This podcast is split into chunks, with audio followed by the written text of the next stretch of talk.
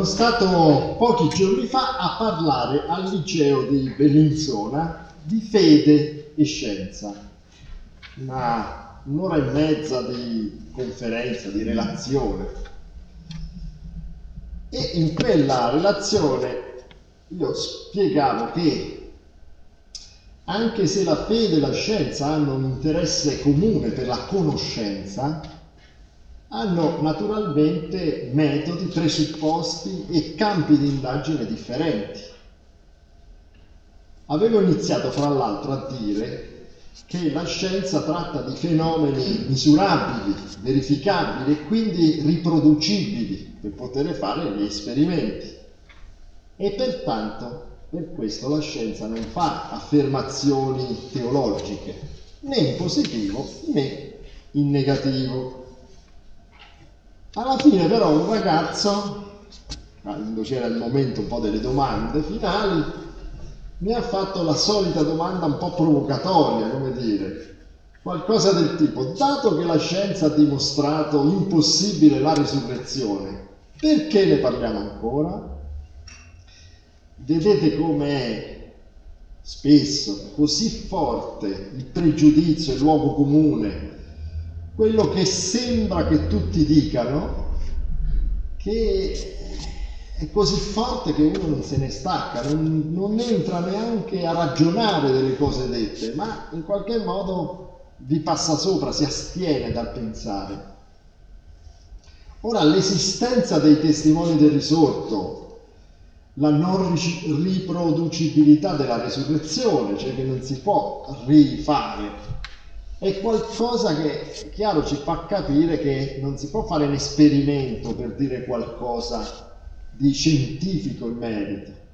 Tra l'altro guardate come nei racconti degli evangelisti con grande eh, onestà non si descrive mai la resurrezione. C'è a un certo punto la tomba vuota, poi c'è qualcuno che dice sono io, loro lo riconoscono.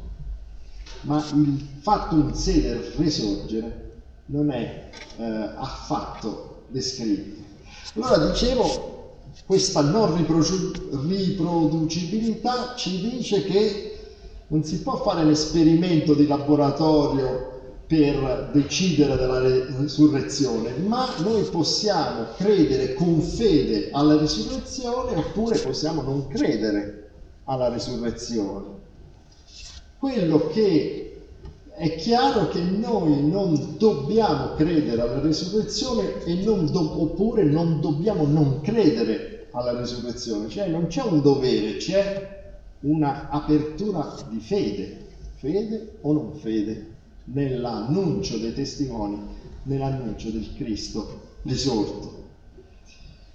Ecco, quindi questa visione della scienza, diciamo, che negherebbe la resurrezione, è qualcosa di relativamente moderno, nato nell'Ottocento, ma perdura nella testa di tante persone, anche grazie a una propaganda atea che continua a battere su questo punto. Però in un certo senso non è solo qualcosa di moderno. I dubbi le domande sulla resurrezione è anche qualcosa di antico, proprio perché lo, lo, possiamo dire con certezza, perché l'Apostolo Paolo, ad esempio, ne parla diffusamente nella prima lettera ai Corinzi. Il capitolo 15 è un lungo capitolo che parla tutto della resurrezione, che in qualche modo risponde alle domande che i Corinzi i cristiani che erano in Corinto rivolge, rivolgono a lui. Ora l'opposizione di alcuni fra i corinzi però non era contro la resurrezione in generale, probabilmente era contro la risurrezione fisica dei morti. Cioè era contro quello che noi affermiamo nel credo, che appunto viene da, da prima Corinzi 15, chiaramente, della resurrezione dei corpi, nel senso eh, delle, delle persone. Faccio una parentesi, visto che ci sono. Una volta stavo a scuola, nelle scuole medie, e parlava, allora gli parli della resurrezione, dici le varie cose. E allora loro, alcuni ragazzi, un paio di ragazzi, dicevano, noi ce lo vediamo benissimo. Ha detto, ah, che, che strano, ho pensato io, però ho detto, dite. E allora loro hanno detto sì, perché la resurrezione dei corpi è come gli zombie. Ma è bello questo, perché tu ti vedi che la gente, anche i ragazzi, hanno delle immagini, i film, quello che dice, e poi leggono la Bibbia e dicono ma sì, sono zombie, eh, Gesù Cristo sono zombie. Ecco perché dicevano i, i, i discepoli ci hanno paura, te credo, eh, dice il morto vive. Non sono zombie naturalmente, risorti, però appunto certe volte la gente pensa questo corpo che noi abbiamo nel credo, ma appunto No, l'idea, diciamo, di fondo dell'annuncio cristiano è che noi risorgiamo proprio noi, con la nostra fisicità, sia pure un fisico nuovo perché non soggetta al decadimento, al male, rinnovato, però noi, proprio noi, non un'idea di noi, non dei fantasmi, tantomeno degli zombie. Forse a, ai Corinti faceva un po' questa idea, faceva un po' orrore. Mi spiego, loro erano molto, alcuni di loro, non tutti i corinti, però alcuni dei corinzi erano molto spirituali, nel senso che erano lontani, volevano essere lontani dalla realtà concreta umana. Avevano un'avversione probabilmente alla fisicità, perché il fisico era ritenuto maligno, qualcosa di non importante oppure addirittura qualcosa di negativo. Per alcuni allora la resurrezione magari esisteva, ma era qualcosa di mentale, di spirituale, probabilmente la vedevano già avvenuta quando si erano convertiti, in qualche modo in un cambiamento della mente, non qualcosa che riguardasse il proprio fisico, il proprio, la propria realtà concreta, diremo noi.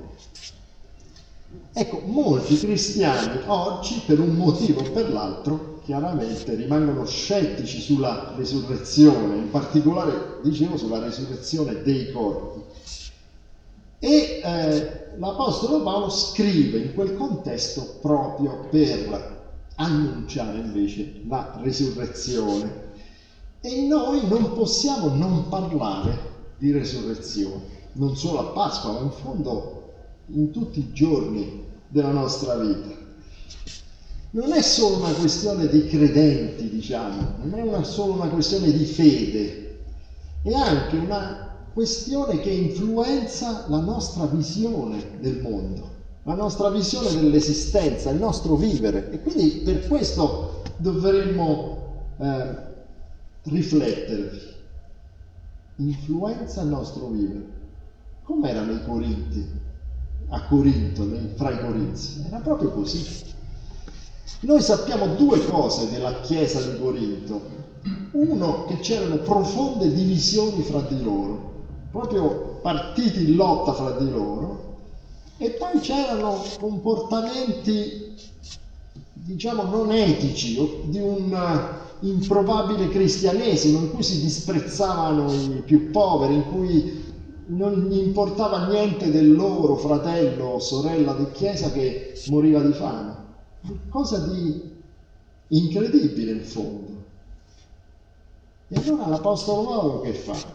L'Apostolo Paolo prima parla di tanti problemi e poi alla fine lascia, come si usava nelle lettere antiche, l'argomento centrale alla fine. E l'argomento centrale è la resurrezione. Non tanto le divisioni, quello che facevano, quello l'ha detto anche prima, ma partono da una visione della vita segnata più dalla morte che dalla vita eterna, dalla risurrezione.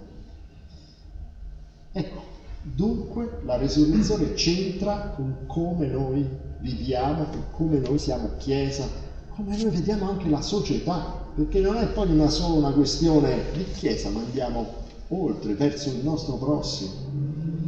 Allora, che fa l'Apostolo Paolo? Dopo aver parlato dei testimoni del risorto con una lunga sequenza di apparizioni e di testimoni, dopo aver ragionato sulla resurrezione, a un certo punto se, scrive due versetti che rappresentano una svolta nel suo pensiero. i versetti 19 e 20. Se abbiamo sperato in Cristo per questa vita soltanto, noi siamo i più miseri fra tutti gli uomini. Ma ora Cristo è stato risuscitato dai morti primizia di quelli che sono morti. Vedete in tedesco mette in Schlafen perché in realtà in greco c'è questo, che si sono addormentati. Nella traduzione italiana non c'è perché in italiano si usa come un eufemismo. Per non dire è morto, si dice è addormentato, ma è un eufemismo, una cosa che squalifica. Invece no, l'Apostolo Paolo lo dice che sono addormentati per dire che risorgeranno. Eh? Ha un altro significato quel, eh, quel termine. Ora, che dicono questi due versetti? La seconda parte è abbastanza chiara, ma la prima. Guardate che dietro il greco in cui scrive Paolo non è così facile da tradurre. Possono avere due significati, ma in fondo tutti e due i significati ci aiutano a comprendere quello che vuole dire l'Apostolo Paolo. La prima cosa è, se il Cristo non è stato risuscitato dai morti, allora noi abbiamo sperato in questa vita in qualche cosa di non autentico, in una falsità, in un'impostura. Dunque ci beffiamo da soli, viviamo una vita non vera e dunque quello che noi annunciamo agli altri sarebbe non vero se Cristo non fosse risuscitato dai morti. In fondo è l'accusa che spesso il mondo fa, i cristiani parlano dal di là e in qualche modo beffano chi crede in questa notizia. Ma ora, aggiunge poi, invece è stato risuscitato dai morti e dunque questa nostra speranza è qualcosa che è il contrario dell'essere miseri. C'è un'altra possibile spiegazione di questo testo. Siamo miseri se speriamo in Gesù Cristo terreno e basta. Si potrebbe anche tradurre così, cioè non abbiamo fede, se noi non avessimo fede o avessimo fede solo nella vita concreta, terrena, solo nelle idee di, di una qualche cosa e non in Gesù Cristo che risorge dai morti, allora saremmo proprio i più miseri, perché in fondo noi ci affideremo a un Signore che muore, a un Signore della morte, non un Signore della vita. Infatti dopo l'Apostolo dice allora sarebbe meglio mangiare e bere e, e lasciar perdere tutte queste cose. Invece, e invece Gesù Cristo risorge come primizia, come anticipo rispetto a tutti noi. La risurrezione del Messia è l'anticipazione della risurrezione di noi tutti. E allora comunque leggiamo la frase iniziale, saremmo più miseri del, di tutti gli uomini, essa dà in realtà un'altra dimensione alla nostra vita, perché Gesù Cristo è veramente risuscitato. Ora certamente la risurrezione, come dicevo, è qualcosa di unico. Se non Gesù Cristo non si presenta mai chiaramente. E questo diventa argomento della nostra fede. Cioè, quando uno dice che, che in cosa credi, certo credo in Gesù Cristo, ma per l'Apostolo Paolo è credo in Gesù Cristo morto e risorto morto sulla croce e risuscitato. Anzi, questi versetti di Paolo mettono al centro della fede cristiana la risurrezione, non come qualcosa che si può aggiungere dopo, ma come qualcosa di centrale, da cui parte la fede in Gesù Cristo, da cui parte il discorso cristiano. Non come se in fondo potesse essere un po' cristiano, però con una zona grigia sulla risurrezione. Ora io quando dico questo, quando parlo con questo, sento spesso alcune persone cristiane che si sentono quasi sotto accusa, perché certo il mondo è così forte che hanno dubbi. E allora sembra quasi che uno li voglia accusare, escludere dall'essere cristiani. No, questo no. Noi abbiamo questo annuncio che offriamo al nostro prossimo, perché noi non solo stiamo parlando di qualcosa di vero, non solo stiamo parlando di qualcosa che incoraggia a vivere, a affrontare la vita, ma stiamo parlando di qualcosa di bellissimo. E allora offriamo questo. Senza la risurrezione siamo i più miseri di tutti gli uomini, o siamo miseri come gli altri uomini, siamo coloro che vedono la vita come che va verso il nulla. Invece con la risurrezione offriamo come cristiani questa cosa bellissima è autentica, è vera. Però c'è anche dell'altro nell'idea della prima Corinzi. L'Apostolo Paolo ha in mente un progetto, un progetto di chiesa e di vita cristiana. E invece i Corinzi vivono una chiesa e una vita diversa fuorviata forse da quello che aveva detto l'Apostolo Paolo, non avevano ben capito, chissà che idee, filosofie c'erano in testa, non sappiamo. Però lo sappiamo che è in contrasto con quello che dice Paolo. Perché la risurrezione, come dicevo, ha una valenza in come noi viviamo, ma anche una valenza comunitaria e sociale. Ecco, nel nostro mondo in fondo passa l'idea che la fede sia un fatto privato, che non conta nella società. E in fondo anche l'idea di credere nella risurrezione sembra che sia un fatto privato, cioè tu di fronte alla difficoltà, alla morte, così sei aiutato o meno dalla risurrezione, ma è una cosa tua. Per Paolo non è così, non è solo qualcosa che influenza la tua vita, ma anche influenza la tua vita comunitaria e sociale. Ecco, i corinzi erano, dicevo, un po' spirituali, si chiamavano loro, e non volevano niente del corpo, il corpo come negativo.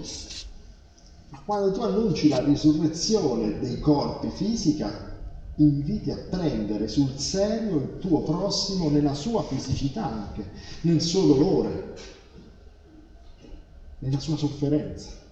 Se no è solo una cosa mentale, ti sono fratello, ti sono vicino mentalmente, no, invece ti sono fratello e vicino anche nei tuoi guai fisici nella tua fatica di vivere. Erano disprezzati i poveri, ad esempio, a Corinto, chiaro, perché erano poveri, che in fondo non conta, anzi è qualcosa che mi dà anche fastidio, no? In fondo ai Corinzi faceva così. L'idea erano le buone intenzioni, una visione, una mente, poi se, se soffri non è la questione che è importante, che riguarda. Questa in fondo era la mentalità gnostica, si dice così in gergo tecnico, dei Corinzi.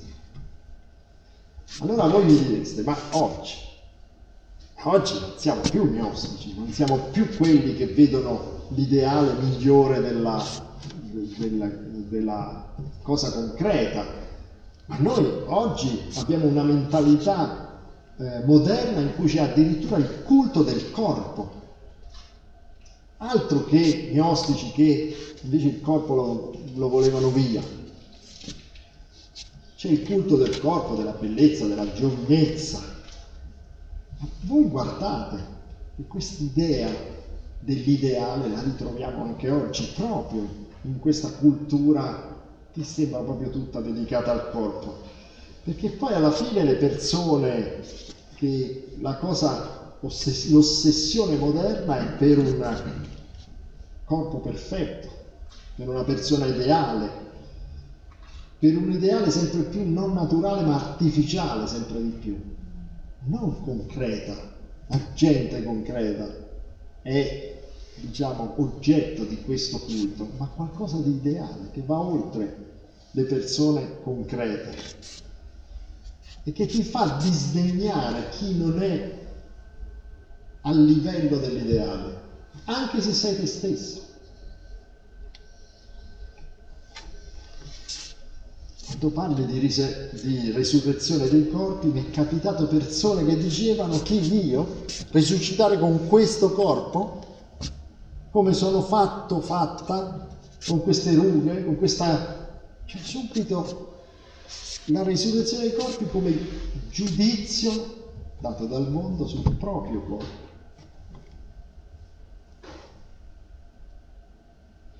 Inoltre è qualcosa di comunitario, non solo personale. Risorgeremo come popolo di Dio, non come tanti singoli, ma come un insieme. Le immagini sono bellissime da un certo punto di vista e dall'altra parte destabilizzanti, c'è l'immagine del banchetto col Messia, banchetto messianico, tutti felici come un banchetto di eh, nozze o di festa grande. Ma questa immagine del banchetto vuol dire che io sono a gomito, a gomito con altri entusiasti. Certo, ma sono quelli che magari oggi mi hanno ferito, che io oggi disprezzo, che io non voglio avere vicino. Ecco, la prospettiva del regno di Dio ti invita a guardare le altre persone come accolte nel regno di Dio, vicino a te, insieme a te. Ecco perché diventa anche una prospettiva comunitaria, una prospettiva fraterna, una prospettiva che ti indica di dover superare divisioni, malcontenti, di cercare invece una fraternità nuova. Ecco la fede nella risurrezione dei corpi, delle persone concrete, ci dà dunque una visione nuova dell'esistenza, non solo perché ci dice che avremo vita eterna, un altro tempo da vivere, ma perché ci fa vedere il mondo in una visione diversa.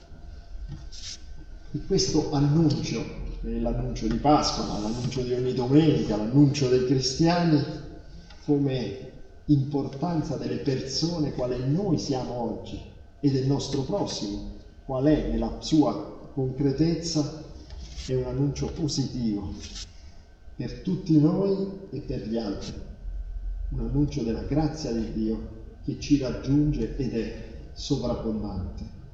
Amen.